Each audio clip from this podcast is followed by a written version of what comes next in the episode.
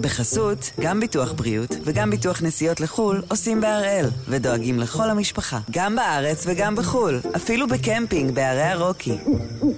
כן, גם שם, כפוף לתנאי הפוליסה וסייגיה ולהנחיות החיתום של החברה. היום יום רביעי, שלושה במאי, ואנחנו אחד ביום, מבית N12.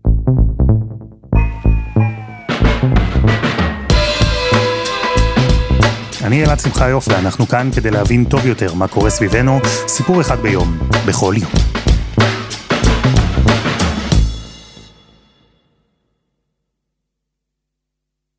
ממי, קח אותו בבקשה, אתה היום לפעוטון, אני מאחרת לעבודה. דמיינו שבאמצע הטירוף של הבוקר, לפני ההקפצות של הילדים, לפני היציאה לעבודה, נשמעת פתאום דפיקה בדלת, ומהצד השני עומד ראש הממשלה. בוקר טוב. ביבי. רגע, מה, אתה באת לעשות לנו פה ביביסיטר 2? ביביסיטר 0 עד 3. איפה העולם? הוא נכנס אליכם הביתה, בכל זאת, הוא ראש הממשלה. ויש רק דבר אחד שהוא רוצה לדבר עליו. אתה תשמור לי על הילד? תכלס בכיף, בגן הפרטי זה יוצא לי כמעט חצי משכורת. לכן זה יהיה בחינם, מגיל 0 עד 3. שמע, זה לא דבר פעוט. זה הדבר, ולאכול פה. או קחו לדוגמה תרחיש אחר, אתם עומדים בפארק, התינוקת שלכם, איתכם, בעגלה. סתם, עומדים. ופתאום מגיע ראש הממשלה, הוא פותח בשיחה. איך קוראים לך? ליזה, ואיך קוראים לדבר היפה הזה? טליה, בת כמה היא? שבעה חודשים. ושוב, גם כאן יש רק דבר אחד שהוא רוצה לדבר עליו. אז למה היא לא באיזה גנון? מחירים יקרים, לא שווה לי לשים אותה בגן. למה? כל הכסף שלי הולך על הגן אם אני אצא לעבוד. צריך לפתור לך את הבעיה, משום שאני שומע את זה מהמון זוגות צעירים. אנחנו הולכים לעשות חינוך חינם מגיל 0 עד 3. תראו, אנחנו מדברים המון בתקופה האחרונה על מה הובטח במערכת הבחירות, על מה בעצם הלכנו לקלפי, עבור מה הצבענו. אז שווה להיזכר בקטעים האלה. חלק מרכזי וחשוב מקמפיין הבחירות של מי שהיה אז יושב ראש האופוזיציה נתניהו ושל מפלגת הליכוד. הבטחות לתוכנית שעכשיו, אחרי הסרטונים, אחרי הביביסיטר, אחרי שהוקמה ממשלה, יוצאת לפועל. אנחנו מודיעים היום על השקת השלב הראשון בתוכנית חינוך חינם בגילאי 0 עד 3, כפי שהתחייבנו שנעשה במערכת הבחירות. אז הפעם אנחנו עם התוכנית לחינוך חינם מגיל 0 עד 3.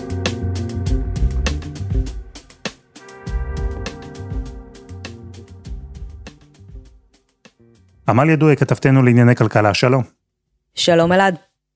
הבטחות היו, שמענו, גם הרעיון היה קיים, להרחיב את מסגרת חינוך חינם לשלוש השנים הראשונות בחייו של הילד.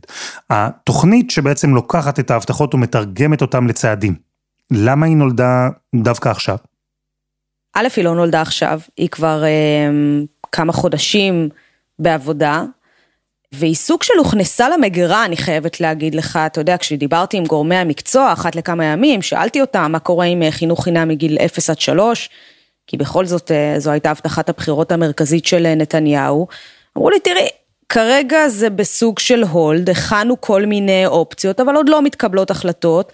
א', כי זה עולה הרבה מאוד כסף, ב', כי לממשלה היו לה בשבועות האחרונים אה, סדרי עדיפויות אחרים.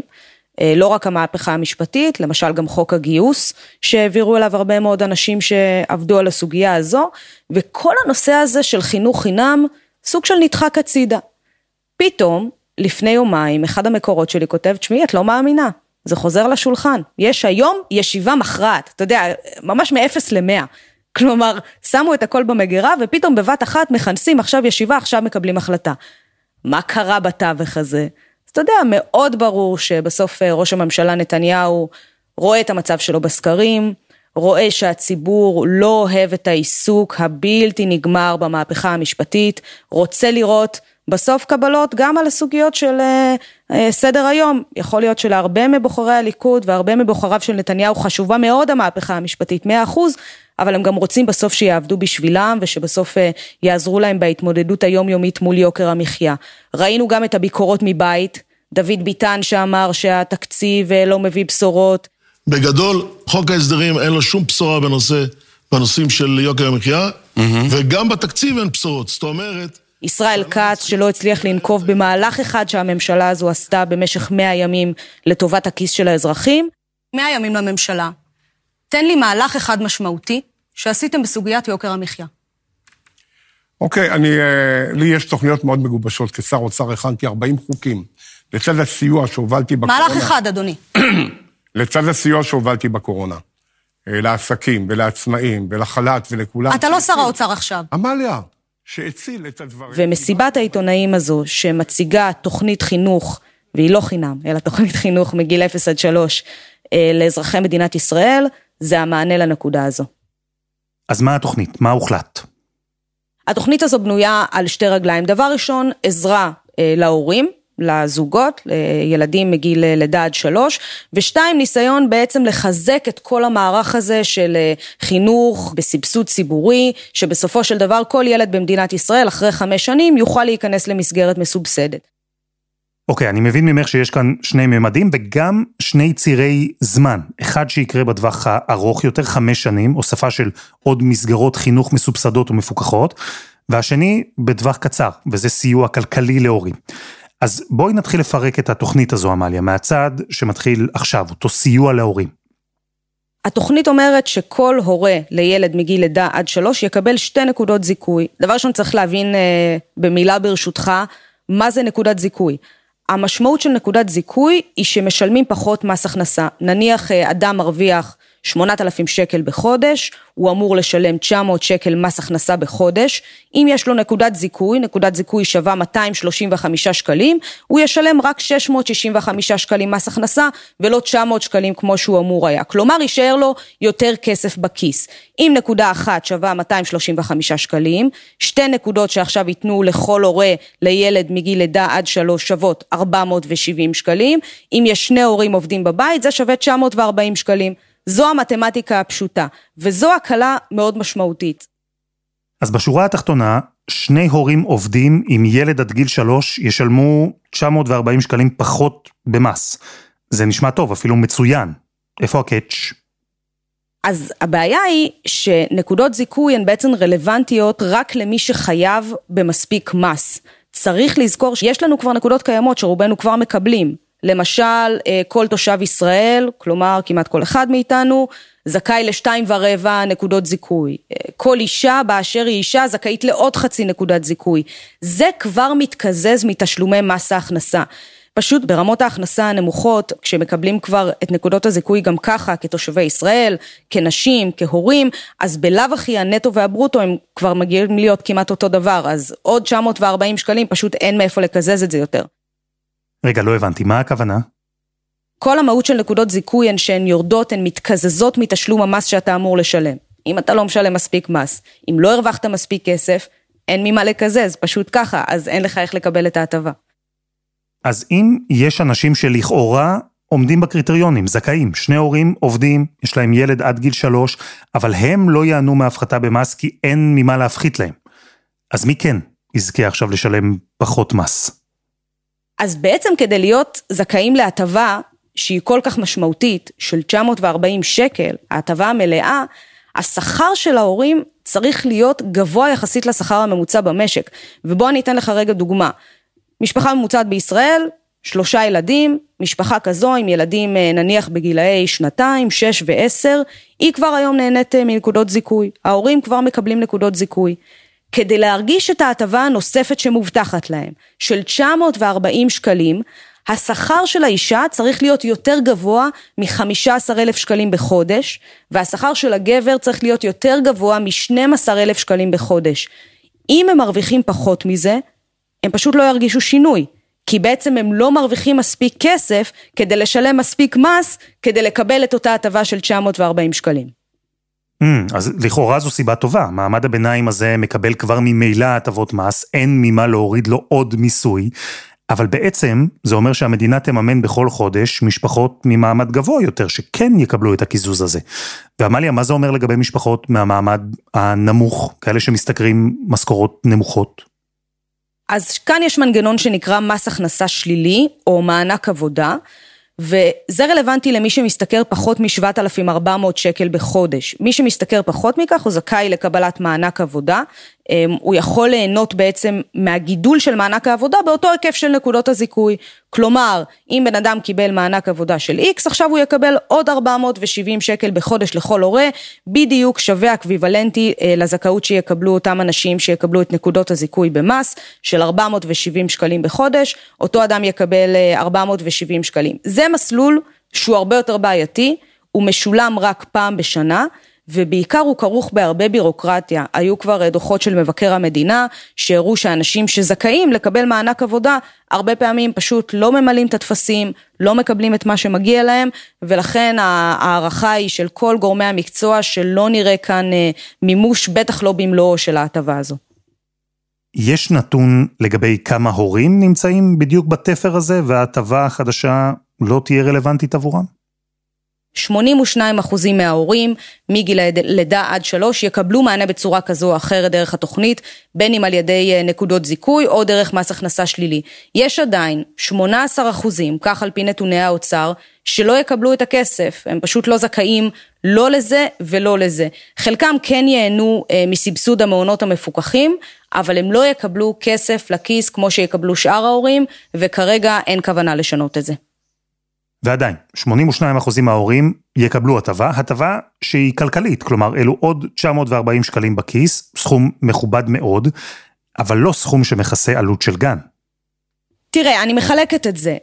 940 אמ, שקלים בנקודות זיכוי, אין לזה שום קשר לחינוך. כי אף אחד לא אומר לך שאת הכסף הזה אתה תוציא בהכרח על המסגרת של הבן או הבת שלך, זה פשוט אמור לעזור לך בהתנהלות הכלכלית השוטפת. אין לזה ולחינוך שום דבר. ולכן זה רחוק מלהיות גם חינוך חינם, כלומר העלות של אה, גנים פרטיים בישראל היא יכולה להגיע לאלפי שקלים, אמ, זה לא, ודאי ש-940 שקלים לא מתקרבים כדי לכסות את העלות הזו, זה לא חינוך חינם, זה כן הקלה משמעותית להורים שכן יקבלו את ההטבה, וכבר דיברנו על זה שיהיו רבים שלא.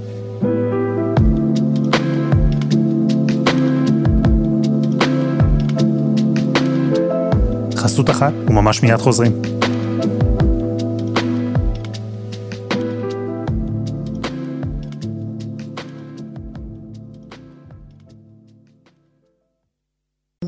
בחסות, גם ביטוח בריאות וגם ביטוח נסיעות לחו"ל עושים בהראל, ודואגים לכל המשפחה, גם בארץ וגם בחו"ל, אפילו בקמפינג בערי הרוקי.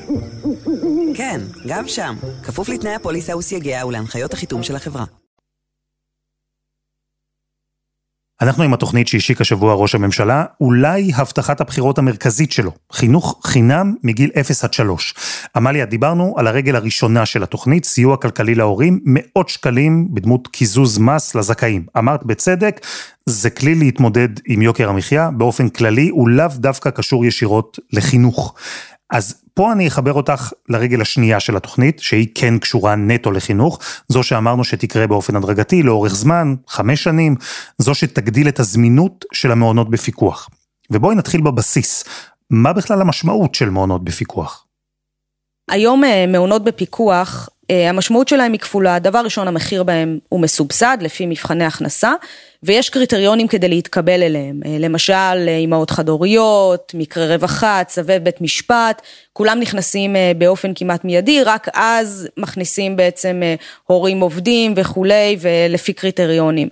המשמעות מבחינת הפיקוח זה שיש פיקוח על מספר הילדים בגן, יש ממש מפתח קבוע, מספר נשות צוות על כמות הילדים, זה משתנה לפי קבוצת הגיל, אה, ובעצם יש פיקוח של, אה, של הגורמים הרשמיים בממשלה על הגנים הללו באופן שוטף. כמה ילדים נמצאים היום במסגרות האלה, במעונות המפוקחים? רוב הילדים היום במדינת ישראל לא נמצאים במסגרת אה, מפוקחת וזה לא כנראה כי ההורים אה, לא רוצים. אה, אני, אני חושבת שהרוב היו רוצים חינוך טוב ובחינם מגיל לידה עד שלוש. זה פשוט לא קיים. היום יכולים להיכנס למסגרות מפוקחות ומסובסדות בערך 120 אלף ילדים בגילאים הללו מתוך שכבה של 540 אלף.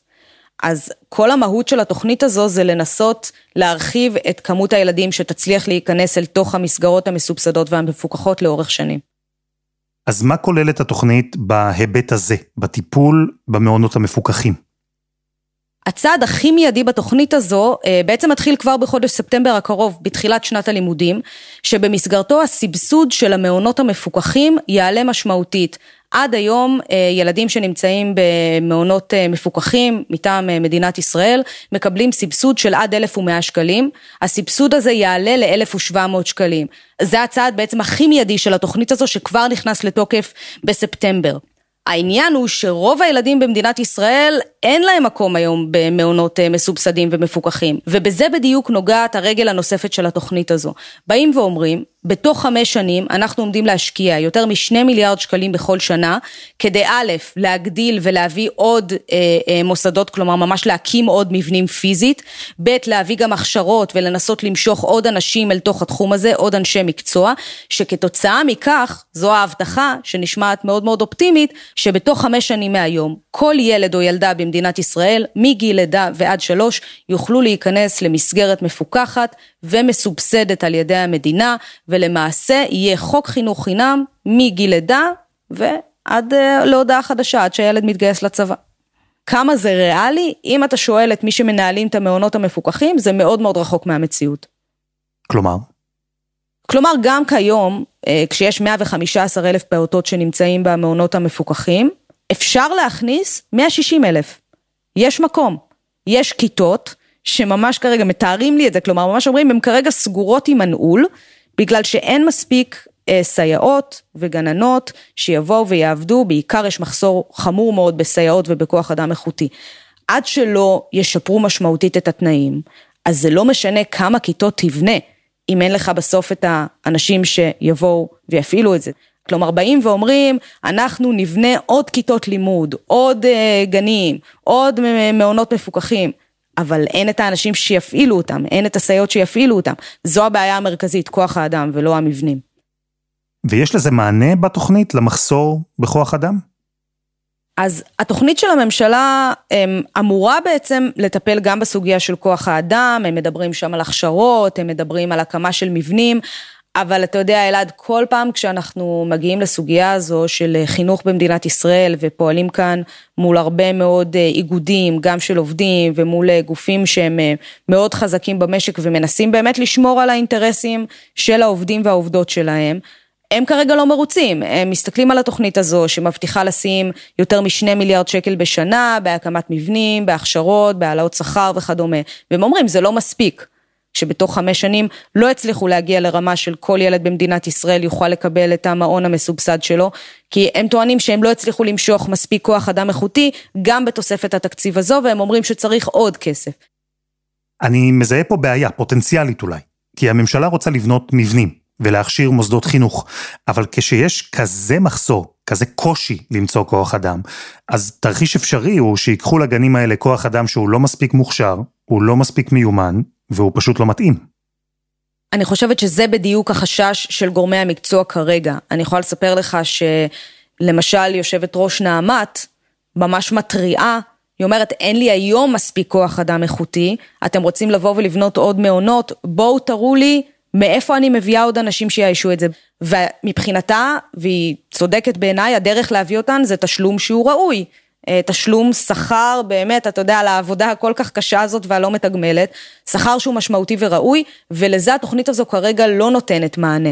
נותנת מענה לכמות ילדים יותר קטנה על כל סייעת, אה, מספר מצומצם יותר של ילדים בגן, אה, מבנים חדשים יותר, שזה הכל טוב ויפה, אבל בסוף חייבים לדאוג לכוח האדם האיכותי. לזה עדיין לא נותנים כרגע מענה מספיק. עמליה, התוכנית של נתניהו נוגעת בגנים הפרטיים באיזושהי צורה, או שהיא ממוקדת רק בגנים המפוקחים, הציבוריים? אין שום השפעה על הגנים הפרטיים, בסוף אה, גן פרטי כרגע למדינה אין שום נגיעה אליו, כלומר אין באמת אה, פיקוח אמיתי, לא באמת יודעים מה קורה שם, לא ברמת העלויות, אין שום התערבות מטבע הדברים כי זה שוק פרטי לגמרי, לא ברמת התכנים אין שום פיקוח, לא ברמת אה, אנשי הצוות, אז אה, כרגע התוכנית הזו לא נוגעת בזה בשום צורה. הדרך שלה במרכאות לגעת בגנים הפרטיים זה בעצם להבטיח להורים שבתוך חמש שנים לא יהיו כאלה, או יהיו כאלה לבחירתם של ההורים, אבל תהיה אלטרנטיבה אמיתית. וכמה כסף האלטרנטיבה הזאת תעלה? זו תוכנית יקרה, היא עולה אה, כשני מיליארד ומאה מיליון שקלים בשנה, והיא גם תעלה ככל שהגידול הטבעי עולה, אז צריך להקצות יותר כסף לסיפור של נקודות הזיכוי. אה, והעלות של החמש שנים אה, היא עוד שני מיליארד שקלים בשנה שמתכוונים להשקיע בבינוי של כיתות. הרבה כסף. בהחלט, ומאיפה הוא יגיע? אז דיברנו על זה שאתה יודע שכבר הייתה תוכנית מגירה, באגף תקציבים טוענים שכבר שמרו לזה כסף בתוך התקציב, כי היה להם ברור שתהיה איזושהי תוכנית, ואמרו לעצמם, טוב, אם לא נשתמש בזה אז נקצה את זה למשהו אחר, אז כן שמרו לזה כסף בתוך אה, תקציב משרד החינוך. Mm, ובסרטוני הקמפיין נתניהו אמר אז בבחירות שאם חינוך חינם לפעוטות יאפשר להורים לצאת לעבוד, ההורים האלה ישלמו מס שהמדינה לא קיבלה לפני כן, והמס הזה גם יעזור לממן לפחות חלק מהתוכנית. ודיברנו כאן, עמליה, על אתגרים, על בעיות שיש בה, אבל בסוף דיברנו על תוכנית שיש בה היגיון, ובטח שיש בה צורך. תראה, פתחנו ואמרנו שכל האינטרס של נתניהו בלהעלות את התוכנית הזו דווקא עכשיו, זה להחזיר את יוקר המחיה לסדר היום. ואני חושבת שזה צעד אה, ראשון בכיוון מאוד נכון, אבל זה צעד עדיין עם הרבה מאוד חורים שצריך לראות איך סוגרים אותם. עצם ההבנה של הממשלה ושל ראש הממשלה, שהם לא עושים מספיק בסוגיה של יוקר המחיה, שחייבים לעשות עוד צעדים, ובעיקר שהציבור שם לב ורואה שהתקציב הוא לא מספיק טוב, שחוק ההסדרים אין בו רפורמות משמעותיות ליוקר המחיה, ושאי אפשר לעבוד עליהם, ושמאוד ברור שהממשלה לא פועלת מספיק בסוגיות הללו, זה נראה לי הבשורה הכי גדולה במסיבת העיתונאים הזו. ואם עכשיו זה יוביל לכך שבאמת הממשלה תיקח לא רק את נושא החינוך, אלא גם את ההבטחה הגדולה לטפל במשבר הדיור, אה, וגם הסוגיה של יוקר המחיה, לא בצורה של פלסטרים של לנסות להתערב לרגע במחיר הדלק ולרגע במחיר החלב, אלא באמת בצורה עמוקה של רפורמות. זו אולי תהיה הבשורה הכי גדולה מכל המהלך הזה שראינו עד עכשיו. התעוררות רחבה של הממשלה בסוגיית יוקר המחיה.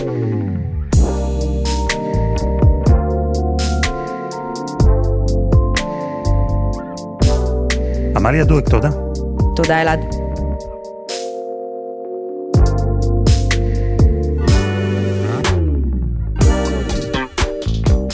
וזה היה אחד ביום של N12, אנחנו מחכים לכם בקבוצה שלנו בפייסבוק, חפשו אחד ביום, הפודקאסט היומי. העורך שלנו הוא רום אטיק, תחקיר והפקה רוני ארניב, עדי חצרוני ודני נודלמן, על הסאונד יאיר בשן שגם יצר את מוזיקת הפתיחה שלנו, ואני אלעד שמחיוף. אנחנו נהיה כאן גם מחר.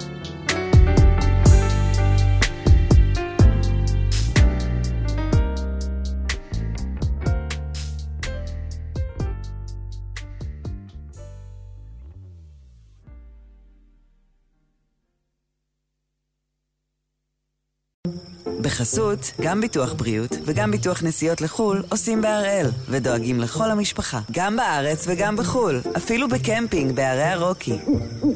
כן, גם שם, כפוף לתנאי הפוליסה וסייגיה ולהנחיות החיתום של החברה.